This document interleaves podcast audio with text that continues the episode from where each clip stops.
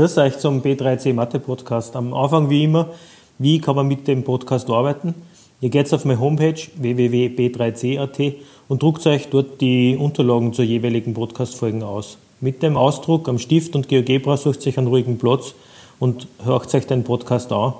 Wenn der Ton zum Hören ist, dann stoppt den Podcast kurz und rechnet in Ruhe euch ein Beispiel. Erst wenn es fertig seid, schaltet den Podcast wieder ein. Lösungswege für alle Folgen gibt es auch online auf www.b3c.at, allerdings nur mit Hilfe von einem dreistelligen Code, den man während des Podcasts ziffernweise mitnotieren kann. Immer wann der Ton erklingt. So, bereit? Dann gehen wir es an. Also, Ungleichungen. Das erste ist, was ist eine Ungleichung? Ungleichung, natürlich äh, ist man dauernd versucht, dass man das mit einer Gleichung eigentlich eh nicht nur verwechselt, sondern eigentlich das Gefühl, das ist ja dasselbe, ich kann alles eigentlich machen, das mit, Ungleich, äh, das mit Gleichungen auch funktioniert. Trotzdem, ganz von Anfang an, Ungleichung besteht aus die drei Teile, die linke Seite, da 2x plus 3, die rechte Seite, minus 16, und dazwischen eins der vier Ungleichheitszeichen, kleiner gleich, kleiner, größer oder größer gleich. Wir haben da immer das Thema, was ist das Gegenteil vom anderen, und das ist ein bisschen verwirrend, weil man es unterschiedlich verwendet. Eigentlich ist das Gegenteil von kleiner das größer gleich, weil ja praktisch eine Zahl, die ähm, als Grenze gilt, auf der einen Seite nicht mehr dabei ist, auf der anderen schon. Beim Äquivalenzumformen, ich sage es jetzt gleich, weil es kommt dann später sofort, ähm, ist das Umdrehen des Zeichens aber niemals so gemeint, dass man das logische Gegenteil verwendet, sondern einfach das umgekehrte Zeichen.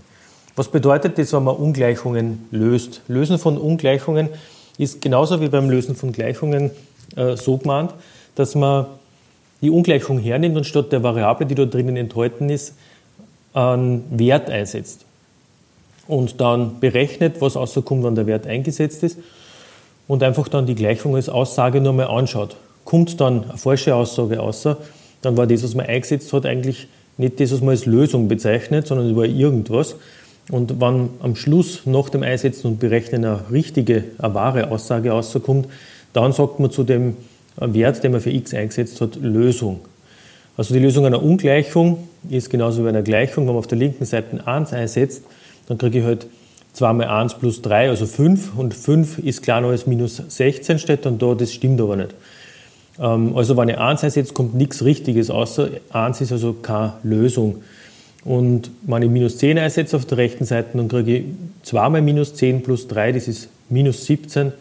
Auf der rechten Seite passiert gar, nicht, gar nichts. Minus 17 ist kleiner als minus 16, das stimmt. Und deshalb sagt man zum Beispiel zu minus 10, das ist eine Lösung. Ähm, das war jetzt eigentlich irgendwas geraden, minus 10 oder 1 eingesetzt. Die Frage ist, wie sieht man jetzt, ob die Werte, die man da einsetzt, passen oder nicht. Offensichtlich ist bei einer Ungleichung ja so, dass es nicht nur eine Lösung gibt, sondern immer ganz viel, unendlich viel. Und man macht das gleich wie bei den Gleichungen, äh, und zwar mit Äquivalenzumformungen.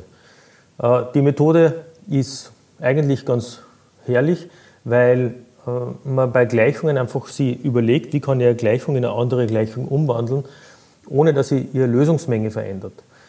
Weil dann könnt ihr so lange herumbasteln, bis ihr am Schluss irgendwann so ein x ist gleich irgendwas Gleichung da habt. Bei den Ungleichungen wird es dann ein größer, kleiner sein. Und man hat eigentlich vor Augen schon stehen, was die Lösungsmenge ist, weil ich brauche jetzt das x eigentlich nicht mehr einsetzen, sondern es steht eigentlich da, was Lösungen sind. Und genau dieselbe Methode verwendet man bei Ungleichungen und man kann da sich gleich einmal ins Geschehen stürzen und damit sagen, äh, wenn man bei einer Ungleichung auf der linken und auf der rechten Seite addiert oder subtrahiert, dann passiert das, ähm, was man halt sich wünscht. Wenn man das geschickt macht, dann wird auf der linken und auf der rechten Seite was verändert. Die Gleichung vereinfacht sie. Man hat auf der linken Seite was Einfaches stehen, auf der rechten Seite und man hat einen Schritt gemacht in die Richtung, dass man am Schluss vielleicht nur mehr x auf der linken oder auf der rechten, ist egal, Seiten stehen hat und damit die Lösungsmenge halt äh, vor Augen präsentiert kriegt.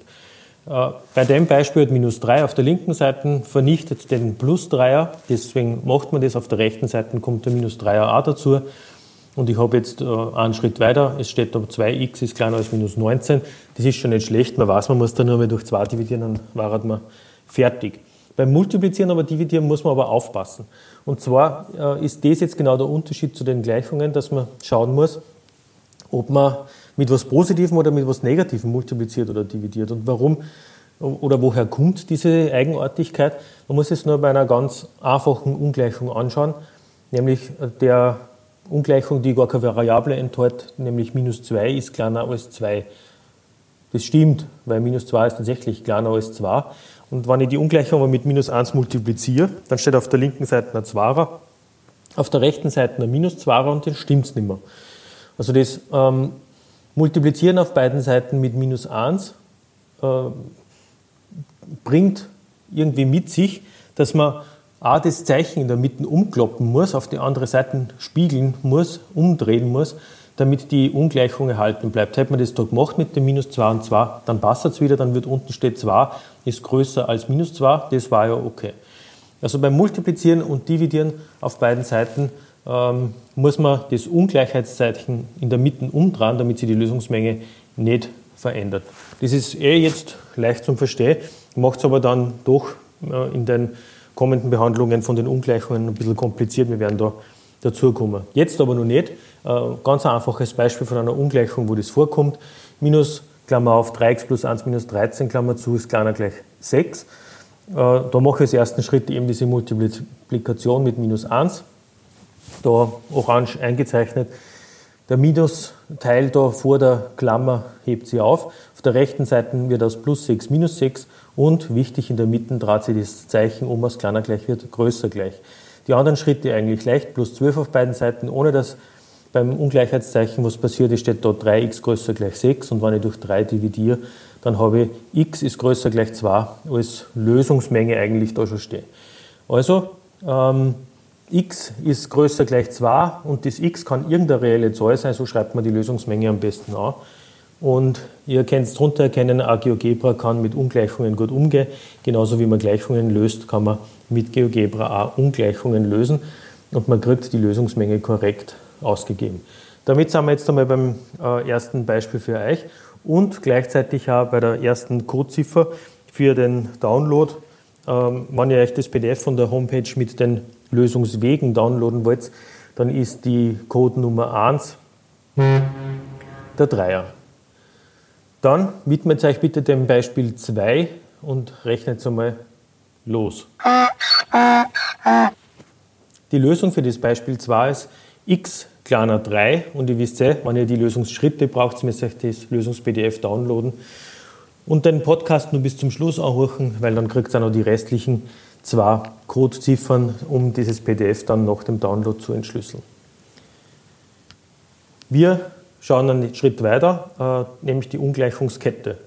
Aus verschiedenen Beispielen kriegt man oft so ähm, ja, Schachtelungen von ähm, x oder ähm, kleinen Termen äh, als Angabe, die zwischen zwei Werten liegen. So Art wie in einem Intervall drinnen liegt äh, ein bestimmtes gefragtes Termchen. Äh, wir haben da, da steht minus 2, kleiner 2x plus 9, kleiner gleich 1, also zwischen minus 2 und 1 liegt der Term 2x plus 9. Eigentlich spricht nichts dagegen, dass man diese Ungleichungskette, das heißt jetzt Kette, weil halt zwei hintereinander stehen, gleich so umformt, wie man es auch oben gemacht hat. Wenn das funktioniert, ist super. Äh, man sieht da, wenn ich jetzt minus 9 auf alle drei Seiten anwende, auf der linken steht minus 3 minus 9 ist minus 12. In der Mitte 2x plus 9 minus 9, deswegen habe ich es gemacht. Dann habe ich nur mehr das 2x in der Mitte. Auf der rechten Seite steht 1 minus 9.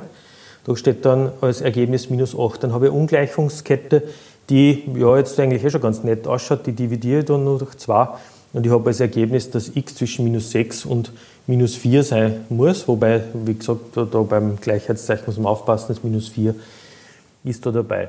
Das hm, ist leicht. Man muss einfach nur auf drei Seiten arbeiten, Unterschied zu einer Gleichung, aber durchaus was, was ähm, einfach möglich ist. Ich schicke euch gleich los zum Beispiel 3. Rechnet das äh, Beispiel 3 einfach gleich mal selber.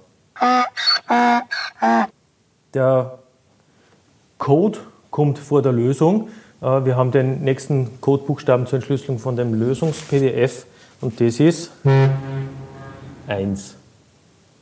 Damit aber jetzt zur Lösung von dem Beispiel 3 und die Lösung von dem Beispiel ist, x liegt zwischen 1 und 6, wobei 1 und 6 No-Lösungen sind. Das heißt, die korrekte Lösung lautet 1 kleiner gleich x kleiner gleich 6. Und die einzelnen Schritte dazu kriegt im PDF. In der Regel ist es aber nicht so einfach, dass man solche äh, Ungleichungsketten löst, weil sich das mit dem x einfach nicht immer so ausgeht. Ich habe äh, x oft so verteilt in der Ungleichheitskette, dass ich das jetzt mit einfachen Umformungen auf alle drei Seiten gar nicht irgendwie so in die Mitten zusammenbringe, dass da nur mal das x in der Mitte steht. Dann bin ich eigentlich erledigt mit meiner super Methode, auf allen drei Seiten zu arbeiten. Und ich muss anfangen, die Ungleichungen aufzuspalten. Und zwar nehme ich die linke Seite. Achtung, die linke Seite besteht aus dem linken und dem mittleren. Also links von dem Strich steht 4 minus 2x ist kleiner gleich x halbe minus 1. Und ich nehme auch die rechte Seite der Ungleichungskette, das ist die andere Hälfte, die besteht aus der Mitte und dem rechten Teil. Also x halbe minus 1 ist die Mitte, kleiner gleich 0 ist das, was rechts ist. Und die beiden Sachen müssen beide gültig sein, dann passt's.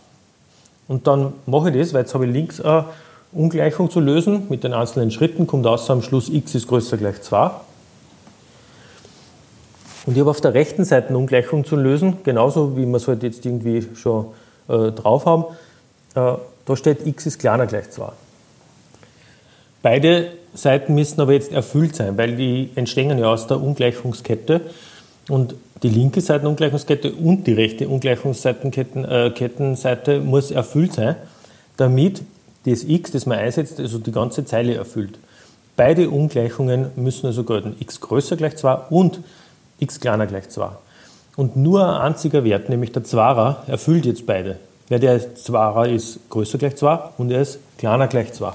Deswegen ist x gleich 2 die Lösung und ihr 60 GeoGebra sagt dasselbe. Die Lösungsmenge ist also die Menge von alle x, die beide Ungleichungen, die da jetzt entstanden sind, erfüllt.